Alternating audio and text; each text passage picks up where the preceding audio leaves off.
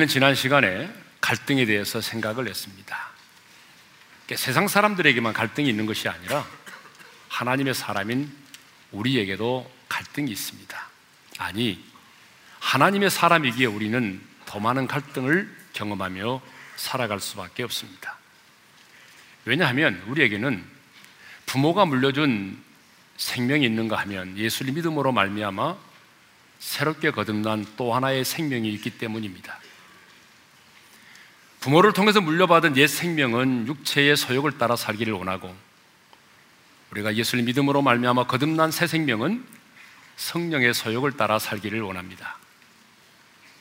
그러므로 우리는 이 세상의 사람들보다 훨씬 더 많은 갈등을 경험하며 살아갈 수밖에 없습니다.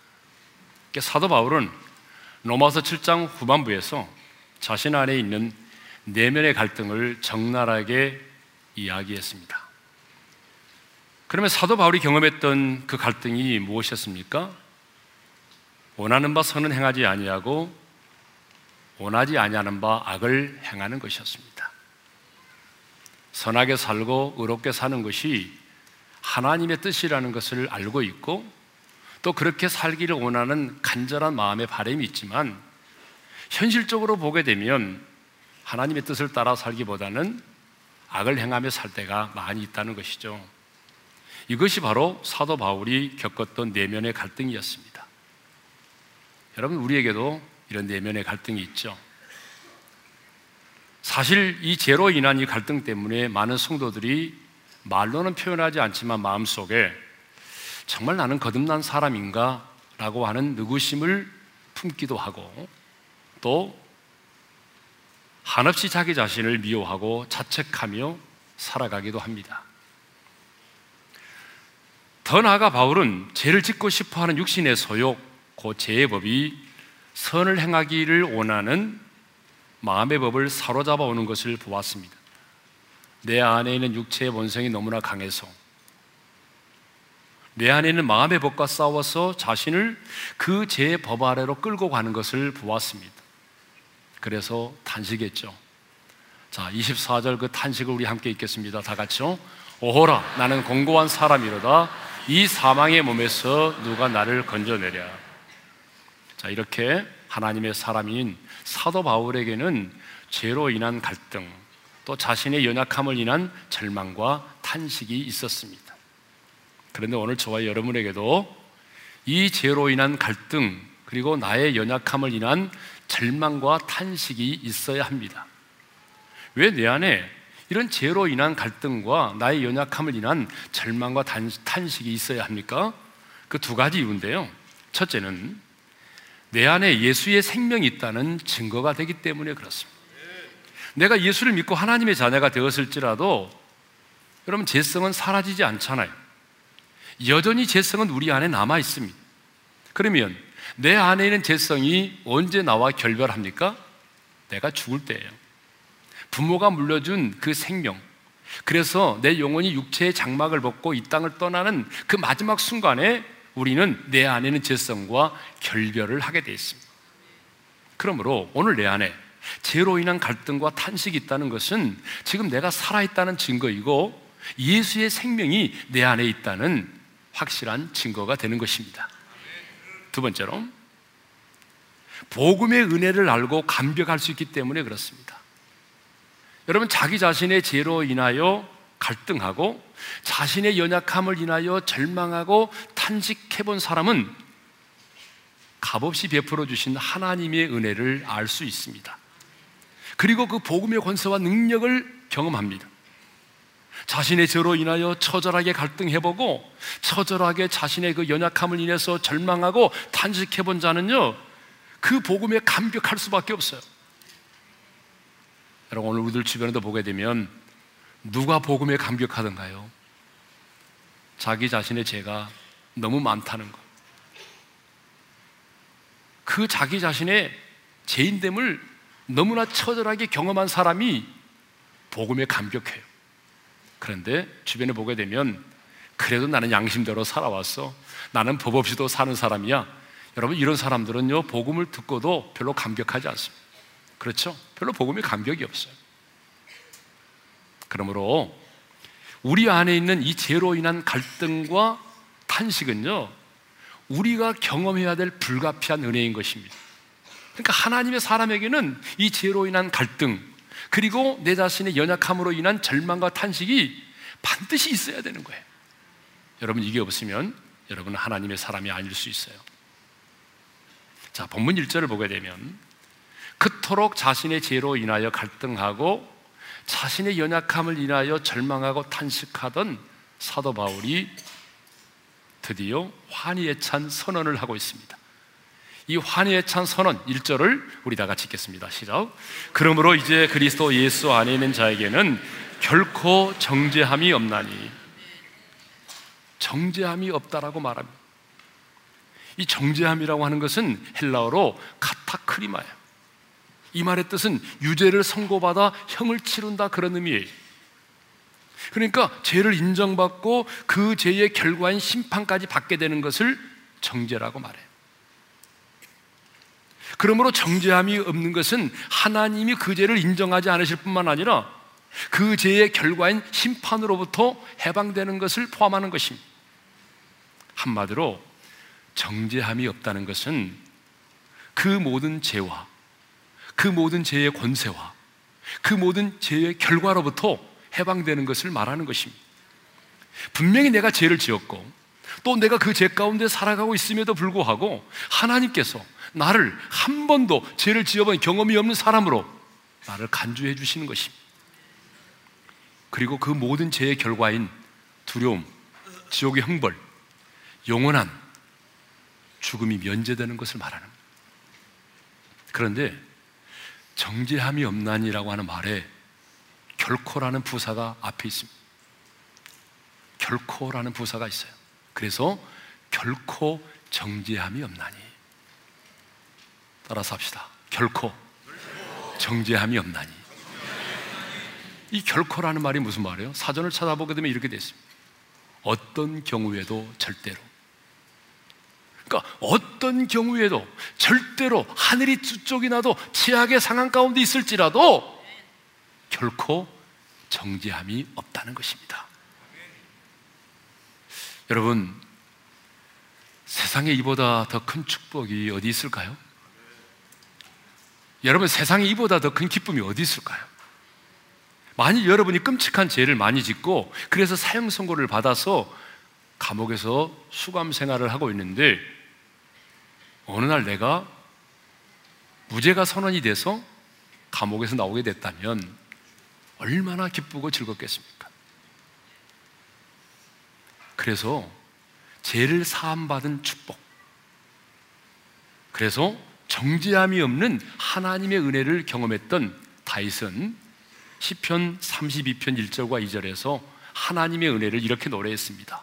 다 같이 읽겠습니다. 시작. 허물의 사함을 받고 자신의 죄가 가려진 자는 복이 있도다. 마음에 간사함이 없고 여호와께 정죄를 당하지 아니하는 자는 복이 있도다. 여러분 누가 복 있는 사람이라고 말합니까? 허물의 사함을 받고 자신의 죄가 가리워져서 여호와께 정죄를 당하지 않는 사람 바로 이 사람이 복을 받은 사람이라는 거죠. 이것을 보게 되면 여러분 복 중에 최고의 복이 뭐냐? 죄를 사함 받고 주께서 그 죄를 인정하지 않는 사람입니다. 할렐루야. 그러면 누가 결코 정죄함이 없는 복을 받습니까? 누가 결코 정죄함이 없는 이 놀라운 하나님의 은혜와 축복을 누리며 살아갑니까? 누구죠? 그리스도 예수 안에 있는 자. 여러분 말씀 앞에 반응을 하셔야 돼요. 자, 누구라고요? 그리스도 예수 안에 있는 자. 다시 한번 1절을 읽겠습니다. 시작. 그러므로 이제 그리스도 예수 안에 있는 자에게는 결코 정죄함이 없나니 누가 결코 정죄함이 없는가? 그리스도 예수 안에 있는 자입니다. 이 말을 다른 말로 말하면 그리스도 밖에 있는 자는요 아무리 선하게 살고 아무리 의롭게 살아도 정죄함을 받을 수밖에 없다는 거예요. 그런데 그리스도 예수 안에 있는 자는 결코 정죄함이 없다는 거예요. 그러면 여기 그리스도 예수 안에 있는 자는 어떤 사람일까요? 자신의 죄인됨을 철저하게 믿고 예수님을 자신의 구주와 인생의 주인으로 영접하여 구원받은 사람입니다. 여러분 믿습니까? 우리가 예수님을 믿게 되면 죄를 사함받은 것으로 끝나는 것이 아니라 우리가 주님과 신비적으로 연합이 되는 거예요. 그래서 주님이 우리 안에 거하게 되고 또 우리가 주님 안에 거하게 되는 거죠. 그래서 성경을 보게 되면 예수를 믿는 것을 내 안에 예수님을 영접하는 것이라고 말하고 있어요. 그 요한복음 1장 12절에 보게 되면 영접하는 자, 곧 그 이름을 믿는 자들이라고 말하고 있어요. 요한계시록 3장 20절을 다 같이 읽겠습니다. 시작. 볼지어다 내가 문 밖에 서서 두드리노니 누구든지 내 음성을 듣고 문을 열면 내가 그에게로 들어가 그와 더불어 먹고 그는 나와 더불어 먹으리라. 요한복음 14장 20절을 읽겠습니다. 시작. 그 날에는 내가 아버지 안에 너희가 내 안에 내가 너희 안에 있는 것을 너희가 알리라. 우리가 예수를 믿는다는 것은 죄 사함 받는 것으로 끝나는 것이 아니라 주님과 관계가 맺어지는 것이고 주님이 내 안에 내가 주님 안에 있게 되는 거예요. 그러므로 그리스도 예수 안에 있는 자란 오늘 예수 그리스도를 믿고 죄 사함 받고 어때요? 구원받은 하나님의 사람을 가리키는 거예요. 여러분은 그러면 그리스도 밖에 있는 사람입니까? 아니면 그리스도 예수 안에 있는 자입니까? 지금 입을 벌리지 않은 사람은 뭐예요? 다시 묻겠습니다. 여러분은 그리스도 안에 있는 자입니까? 아니면 그리스도 밖에 있는 자입니까? 네. 그러면 왜 예수 안에 있는 자, 그리스도 안에 있는 자는 정죄를 당하지 않을까요? 두 가지 이유 때문에 그렇습니다. 첫째는 예수님께서 내가 받을 죄의 형벌과 고통을 대신 받으셨기 때문에 다른 말로 말하면 예수님께서 내 죄값을 대신 치르셨기 때문에 그렇습니다. 여러분 죄는요 값이 있어요. 그러므로 제3을 받으려면 반드시 그 죄값을 치루어야만 되는 거예요. 그러면 우리가 치루어야 될 죄값은 어떤 걸까요? 자, 우리가 치루어야 될 죄값은요, 크게 세 가지로 나눌 수 있습니다. 첫째는 수치, 두 번째는 형벌, 세 번째는 죽음이에요. 그래서 우리 예수님은 우리 죄를 대신 짊어지시고 우리 죄값을 치르기 위해서 십자가에서 수치와 조롱을 당하셨어요. 빨가벗김을 당하셨습니다. 손바닥으로 손등으로 뺨을 맞으셨습니다. 얼굴에 침뱉음을 당했습니다. 로마의 병정들이 예수님의 옷을 제비 뽑아 나눠 가졌습니다. 로마의 군인들이 갈대로 예수님의 머리를 내리쳤습니다. 지나가는 자들이 네가 유대인의 왕이냐 그러면 우리를 구원해 봐 내려와서 우리를 구원해 보라고 조롱했습니다. 여러분 왜 예수님이 그런 수치와 조롱을 당한지 아세요? 우리의 죄값을 치르시기 위해서요. 두 번째로 죄값은 형벌이라고 그랬죠. 주님은 손과 발에 못 박힘을 당하셨습니다. 채찍에 맞으셨습니다. 지옥의 목마름의 고통을 당하셨습니다.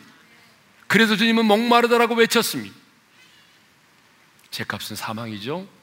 그래서 예수님은 십자가에서 아버지께로부터 버림을 받는 영적인 죽음을 경험하셨고 마지막에는 영원히 육체를 떠나는 육체의 죽음을 경험하셨습니다. 이렇게 주님은 십자가에서 수치와 조롱과 형벌과 죽음을 당하심으로 우리의 모든 죄값을 완벽하게 지불하셨습니다. 율법의 저주를 담당하서 율법의 요구를 이루셨습니다. 그리고 다 이루었다라고 말씀하셨습니다. 그 말의 뜻이 뭐라고요? 우리 값을 죄값을 완불했다, 청산했다 그 말입니다. 이렇게 인간의 몸을 입고 이 세상에 오신 예수님께서 내가 받아야 할 모든 죄값을 완벽하게 치르셨습니다. 그러므로 예수를 믿는 자는 예수 안에 있는 자는 정죄를 당하지 않습니다. 여러분 이 세상에도 일사부재리 원칙이 있어요. 한 번 벌한 죄는요 또다시 벌할 수가 없는 거예요. 그러므로 여러분 예수님이 우리의 죄값을 치르셨는데 예수님이 저와 여러분의 죄를 뒤집어 쓰시고 예수님이 저와 여러분의 죄값을 주님이 치르셨는데 예수 믿는 내가 또 그 죄값을 치러야 된다면 말이 안 되는 거잖아요. 예수님이 내 죄값을 치르셨기 때문에 여러분 누구도 우리를 정죄할 수가 없는 거죠. 혹시 여러분 연약하여 넘어지셨습니까? 다시 산 아래로 내려가지 마십시오. 다시 예굽으로 돌아가려고 하지 마십시오. 그냥 넘어진 그 자리에서 다시 일어서면 됩니다. 다시 일어나서 정상을 향하여 나가면 됩니다. 여러분이 넘어진 그 자리에서 예굽으로 돌아가지 말고 다시 가나안을 향하여 나가면 되는 것입니다. 근데 사탄은요, 언제나 산 아래로 내려가 다시 시작하라고 말합니다. 다시 예굽으로 돌아가라고 말합니다. 여러분, 속지 마십시오. 우리는 그렇게 해야 될 이유가 없어요. 내가 죄를 지을 때마다 또다시 여러분 산 아래로 내려가 예수님을 믿고 또 영접하고 여러분 또 새 생명을 얻고 또 시작해야 됩니까? 그게 아니에요. 왜요? 그리스도 예수 안에 있는 자에게는 결코 정죄함이 없기 때문입니다. 두 번째로 왜 예수 그리스도 안에 있는 자에게는 결코 정죄함이 없느냐? 의롭다 하신 이가 하나님이시기 때문입니다. 로마서 8장 33절, 34절을 읽겠습니다. 다 같이요. 누가 능히 하나님께서 택하신 자들을 고발하리요. 의롭다 하신 이는 하나님이시니 누가 정죄하리요. 따라서 합시다. 의롭다 하신 이는 하나님이시니 누가 정죄하리요. 여러분 이 의롭다라고 하는 말은 법적인 용어라고 그랬죠. 하나님께서 우리의 우리를 죄를 지어본 경험이 없는 사람으로 간주하시는 법적인 용어입니다. 근데 누가 우리를 의롭다고 선언하시죠? 여기 서 있는 목사입니까? 아니면 천사입니까? 하나님이십니다. 가장 거룩하신 하나님, 가장 의로우신 하나님, 가장 선하신 그 하나님께서 저와 여러분을 보시고 의롭다고 선언하신 것이 아니라 내가 믿는 예수, 내가 믿는 예수를 보시고 그 아들의 의를 우리 가운데 덧입혀서 우리를 의롭다고 하시는 것입니다. 그 아들의 피를 보고 주님이 우리를 의롭다고 하신 거예요. 430년 동안 애굽에서 종살이 하던 백성들이 어떻게 구원을 받았습니까? 자신들의 뭐 선행과 열심과 투쟁을 통해서 그들이 해방되었습니까? 아니잖아요. 하나님의 약속의 말씀을 듣고 양을 잡아서 그 피를 문설주와 인방에 바르고 그 피가 발라져 있는 그 집안에 그들이 거하여 있었기 때문이죠. 마찬가지예요. 오늘 우리가 예수 그리스도 안에 있으면 결코 정죄함이 없습니다. 왜요? 우리의 죄값을 치르신 그분 안에 우리가 거하고 있기 때문이죠. 그러므로 누구도 저와 여러분을 정죄할 수가 없습니다. 왜냐하면 가장 거룩하신 하나님이 가장 의로우신 하나님이 그 아들의 의를 우리에게 이렇게 덧입혀서 우리를 의롭다고 법적으로 주님이 선언하셨기 때문입니다. 그렇기 때문에 누구도 우리를 정죄할 수가 없는 거예요. 만일 우리를 향하여 너는 죄인이야. 그러므로 너는 심판을 받아야 돼. 라고 말하는 자가 있다면 여러분 그분은 하나님보다 높은 자가 아니잖아요? 그러니까 여러분 우리가 그 말에 동의할 수가 없는 거죠. 마틴 루터가 종교 교육을 할 때 있었던 일이라고 합니다. 서재에 있던 루터에게 마귀가 나타나서 제가 낱낱이 기록되어 있는 종이를 주었습니다. 그 종이에는 루터가 범한 죄의 목록이 낱낱이 기록되어 있었습니다. 그것을 들여다보는 순간 루터는 죄책감에 시달리게 됐습니다. 까맣게 잊어버리고 있었던 과거의 부끄러운 죄까지 모두 적혀 있었기 때문이죠. 그때 마귀는 루터를 참소합니다. 협박합니다. 이렇게 죄가 많은 네가 무슨 종교 교육을 한다고 그래? 이렇게 죄를 많이 지은 네가 어떻게 종교 교육을 한다고 그래?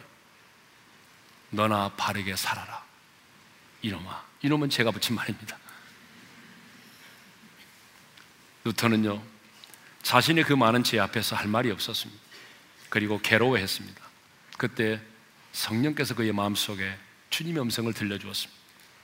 루터야, 너의 모든 죄는 나의 피로 모두 깨끗이 씻음을 받았다. 그러므로 너를 정죄할 자는 아무도 없느니라.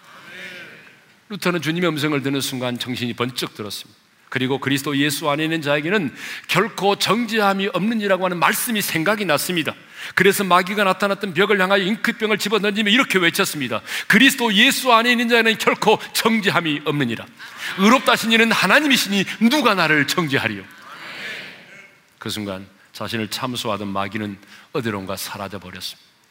여러분, 마귀의 주된 일이 뭔지 아십니까? 참소하는 거예요, 참소. 계시록을 보게 되면 마귀는 밤낮 참소하는 자라고 돼 있어요. 그는 졸지도 자지도 않아요. 밤낮 끊임없이 우리의 죄를 까발리고 우리의 죄를 들춰내고 그리고 우리를 가지고 고발하는 거예요. 그래서 우리를 참소해서 어떻게 하는 거예요? 죄책감에 사로잡히게 만드는 그리고 자포자기하게 만드는 여러분이 기도의 무릎을 꿇으려고 할 때마다 마귀가 나타나서 여러분의 죄를 들춰내잖아요. 예배를 드리려고 할 때마다. 그래서 하나님과 궁극적으로 멀어지게 만드는 거예요. 하나님을 사랑하지 못하게 만드는 거예요. 그러므로 여러분, 더 이상 사탄의 참소 앞에, 마귀의 참소 앞에 무릎을 꿇지 않기를 바랍니다. 자, 우리는 이렇게 예수를 믿음으로 그리스도 예수 안에서 모든 죄를 사함 받았고 그 모든 죄의 결과인 하나님의 심판으로부터도 해방이 되었습니다. 여러분 우리가 의롭다함을 얻을 때 우리가 과거의 죄만 가지고 의롭다함을 얻은 게 아니에요. 과거의 죄만이 아니라 현재의 죄, 심지어는 미래에 우리가 지을 죄, 하나님이 보실 때 이건 죄라고 인정되는 모든 죄까지 우리는 의롭다함을 얻은 것입니다. 그렇다면 자, 주님이 내 모든 죄를 이미 사하셨고 누구도 나를 정지할 자가 없다고 한다면 여러분 아무렇게 살아도 되겠죠? 뭐 죄를 지으며 살아도 괜찮겠죠? 그런데 그런 인간들이 있단 말이에요. 멀리 있지 않아요. 주변에 구원파가 대표적인 사람들이에요. 근데 실제로 값없이 베풀어 주신 하나님의 은혜를 악용하는 사람들이 있습니다. 오늘 그 값없이 베풀어 주신 하나님의 은혜를 모욕하는 자들이 있어요. 사도 바울 시대도 그런 사람들이 있었어요. 그래서 바울은 로마서 6장 14절 15절에서 이렇게 말하고 있습니다. 읽겠습니다. 시작. 제가 너희를 주장하지 못하리니 이는 너희가 법 아래 있지 아니하고 은혜 아래 있으니 죄를 지으리요 그럴 수 없느니라. 따라서 합시다. 은혜 아래 있으니 죄를 지으리요 그럴 수 없느니라. 은혜 아래 있으니 죄를 지으리어 그럴 수 없느니라 무슨 말입니까? 법 아래 있지 아니하고 내가 은혜 아래 사는 자는 하나님께서 내게 베풀어 주신 그 은혜 때문에 죄를 지을 수가 없다는 거예요. 물론 우리는 연약하여 넘어질 수는 있습니다. 내가 연약하여 넘어질 수는 있지만 제 삶을 내가 이미 받았고 정죄를 당치 않는다는 그 이유 때문에 죄를 지을 수는 없다는 거예요. 그렇습니다.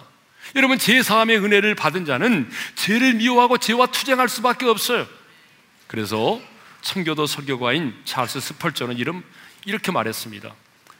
하나님의 은혜의 교리보다 인간을 죄로부터 지키기에 더 적합한 교리는 없다.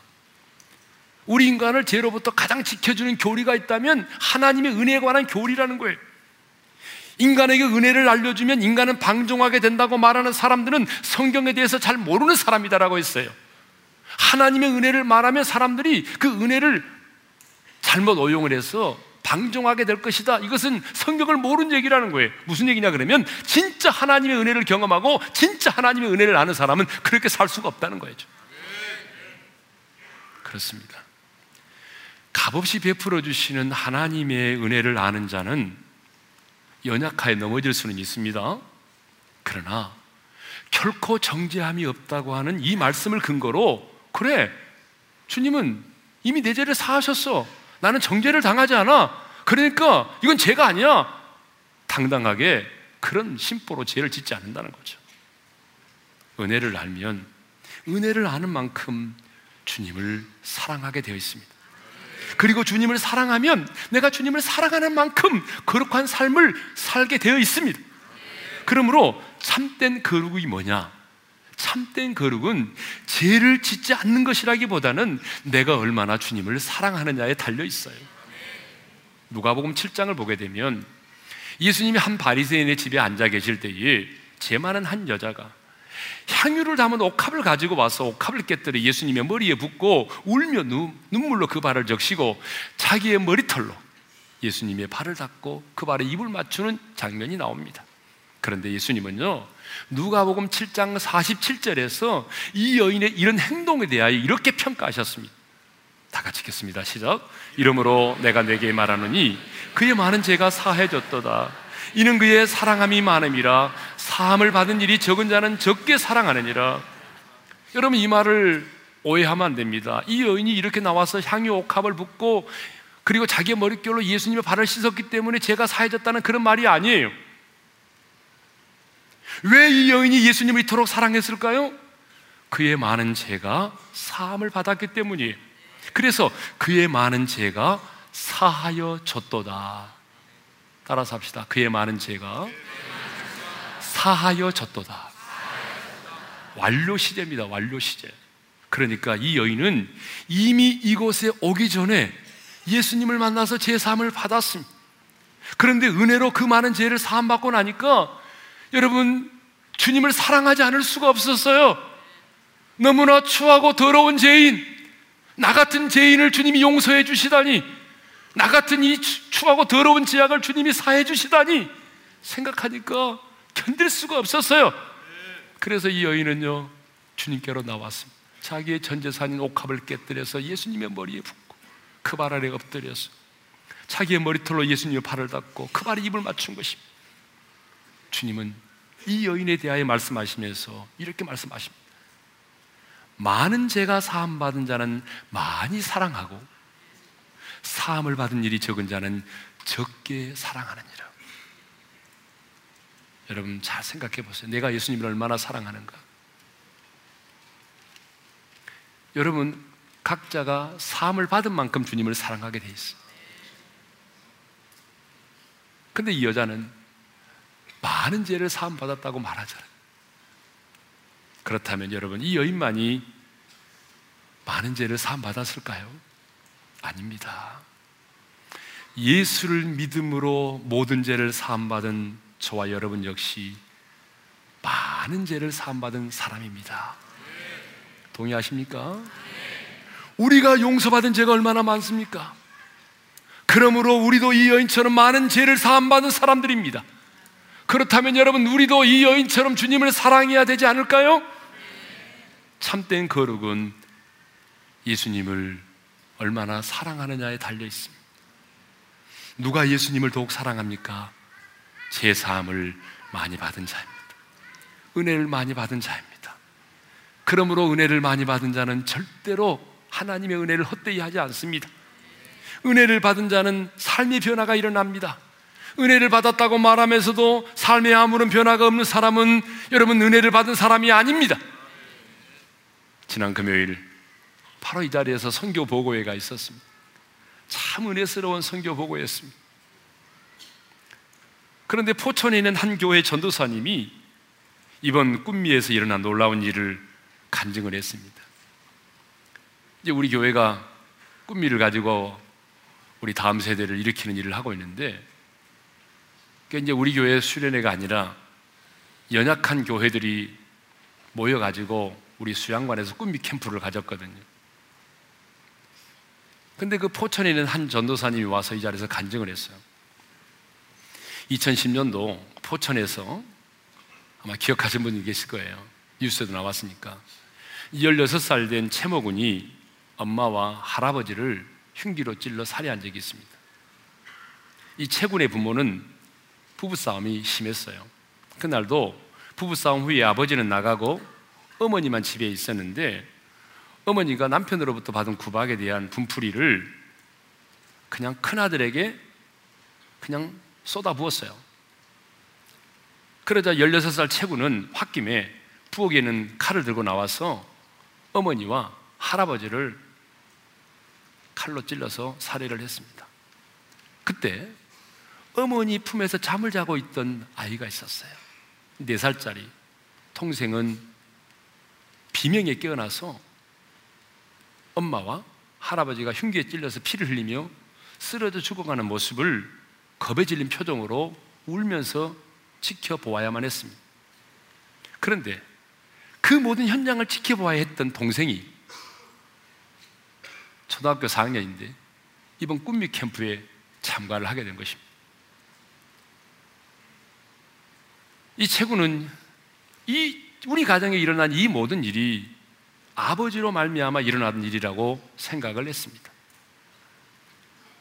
그래서 지금 아버지와 함께 내가 살고 있지만 지금은 내가 나이가 어려서 아버지를 죽일 수 없지만 내가 언젠가 내게 힘이 생기면 반드시 나는 내 아버지를 죽일 거야.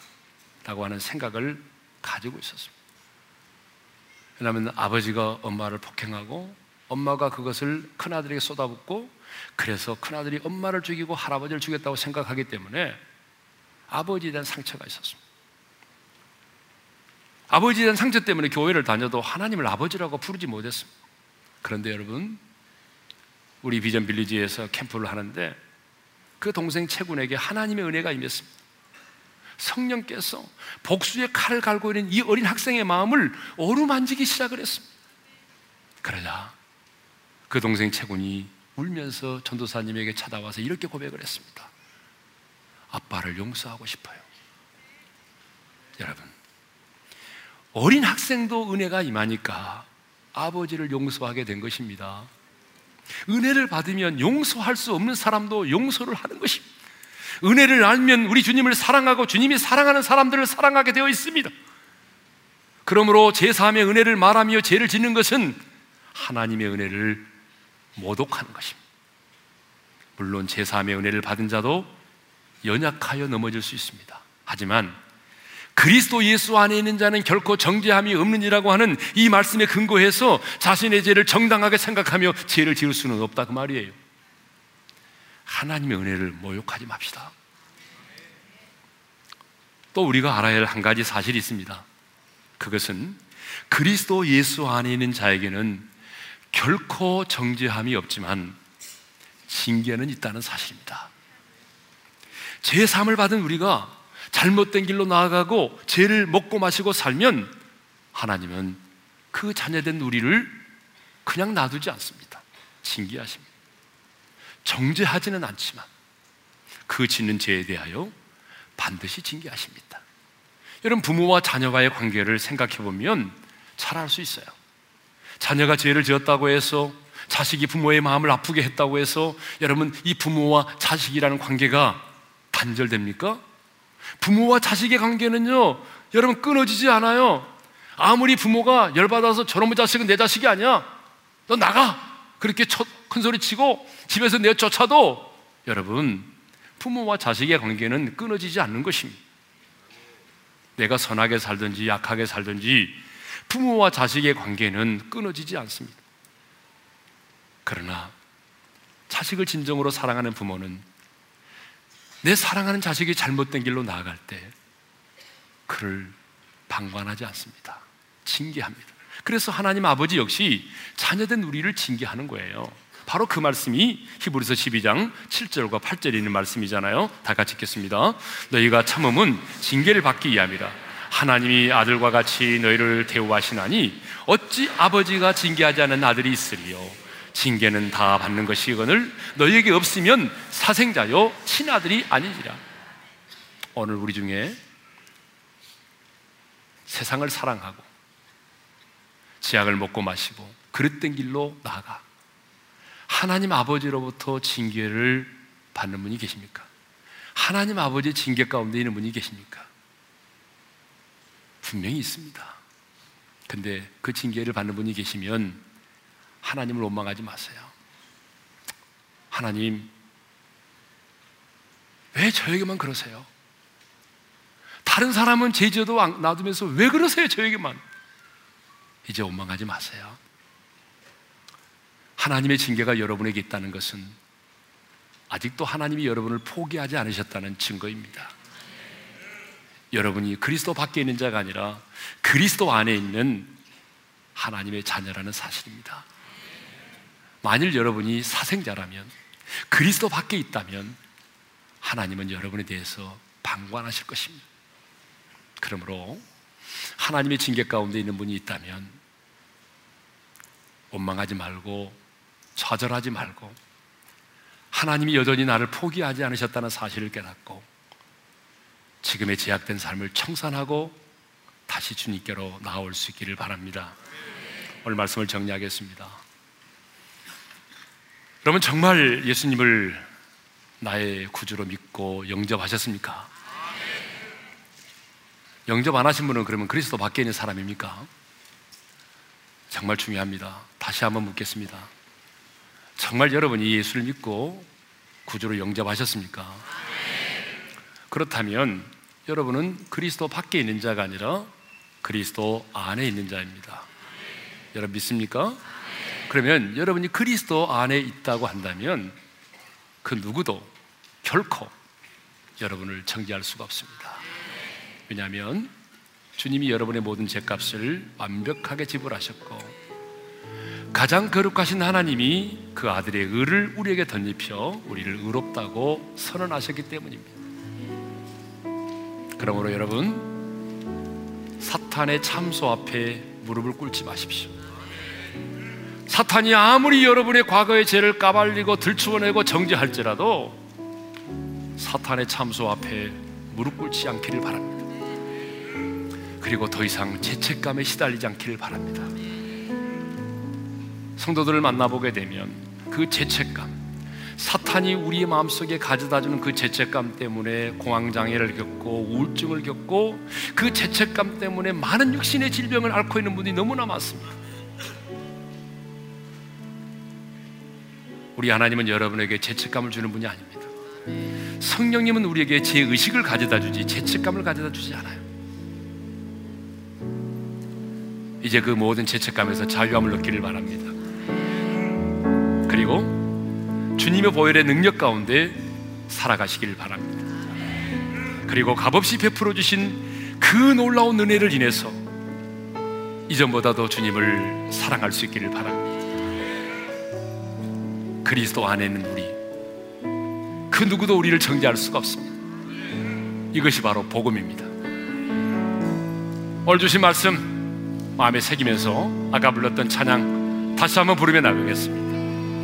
6월절 어린 양의 피로 나의 삶의 문이 열렸네 저 어둠의 권세는 이미 없 네주 보혈의 능력으로 원수가 날 정죄할 때에도 난 의롭게 설 수 있네. 더 이상 정죄하건 난 주 보혈 아래 있네. 난 주보혈 아래 있네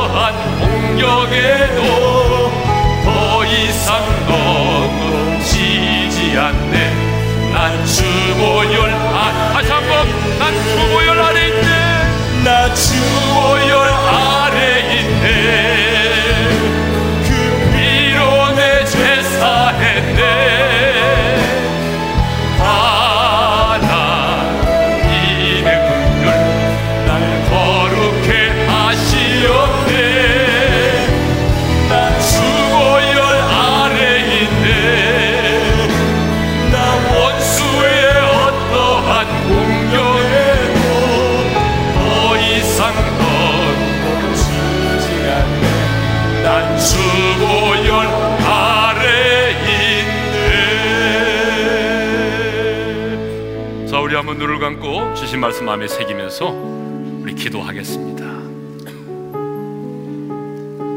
여러분 이 세상은 두 종류의 사람밖에 없습니다.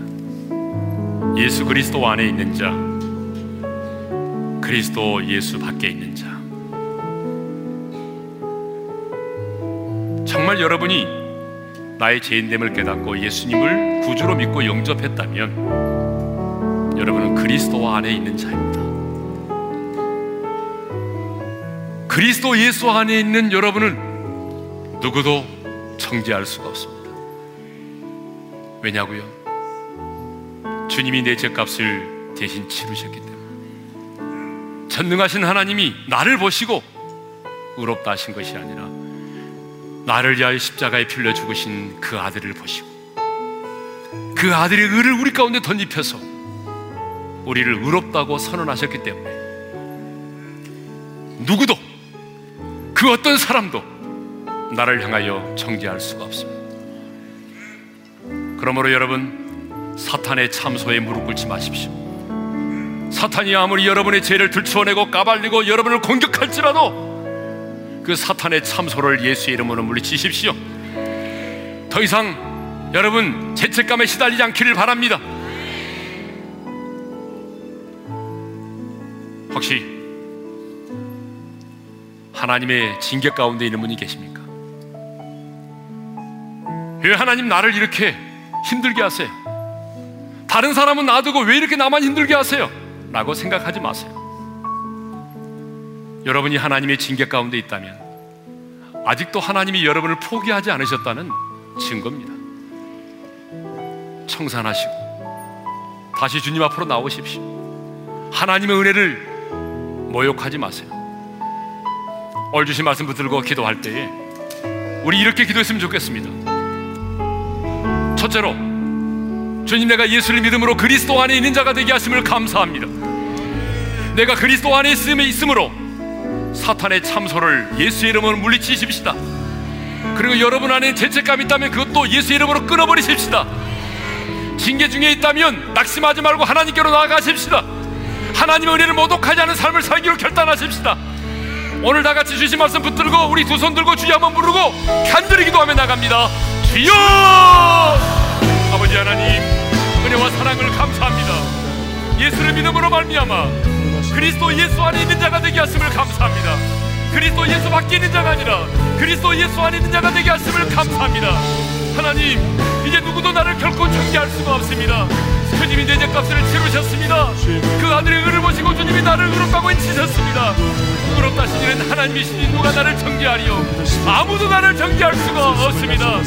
오늘 이 말씀을 가지고 사탄의 참소를 이겨내게 도와주옵소서. 사탄이 죄를 들이대고 까발리고 들춰낼지라도 예수의 이름으로 이 모든 것을 이겨내게 하시고 우리 안에는 죄책감이 사라지게 도와주셔서 이 죄책감 때문에 공황장애와 우울증을 겪고 있다면 오늘 이 시간 이 죄책감이 사라지는 순간에 공황장애와 우울증으로부터 자유함을 얻게 도와주시고 아버지 하나님 이모 육신의 질병으로부터 자유함을 얻을 수 있도록 성령님 역사해 주옵소서. 그래서 하나님 우리 징계 중에 있을지라 낙심하지 말게 하시고 지약된 삶을 신선하고 주께로 나오게 도와주시옵소서. 주보혈 아래 있네. 나 원수의 어떠한 공격에도 더 이상 넘어지지 않네. 나 주보혈 아래 있네. 사랑의 아버지 하나님 주 예수를 믿음으로 그리스도 밖에 있는 자가 아니라 그리스도 안에 있는 자가 되게 하심을 감사합니다.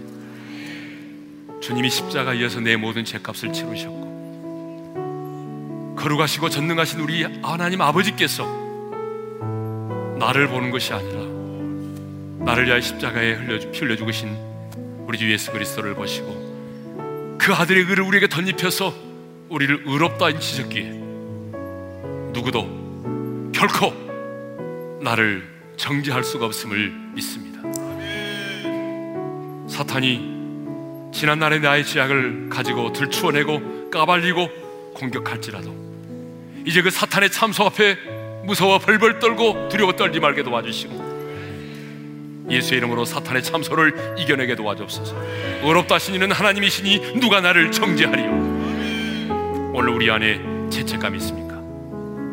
그 죄책감 때문에 공황장애를 겪고 그 죄책감 때문에 우울증에 시달리고 그 죄책감 때문에 수면을 취하지 못하고 그 죄책감 때문에 육신의 질병을 겪고 있는 자가 있다면 오늘 예수의 이름으로 명하노니 그 모든 죄책감이 떠나갈지어다.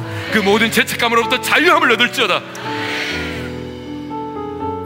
이제는 우리 주 예수 그리스도의 은혜와 하나님 아버지의 영원한 그 사랑하심과 성령님의 감동 감화 교통하심이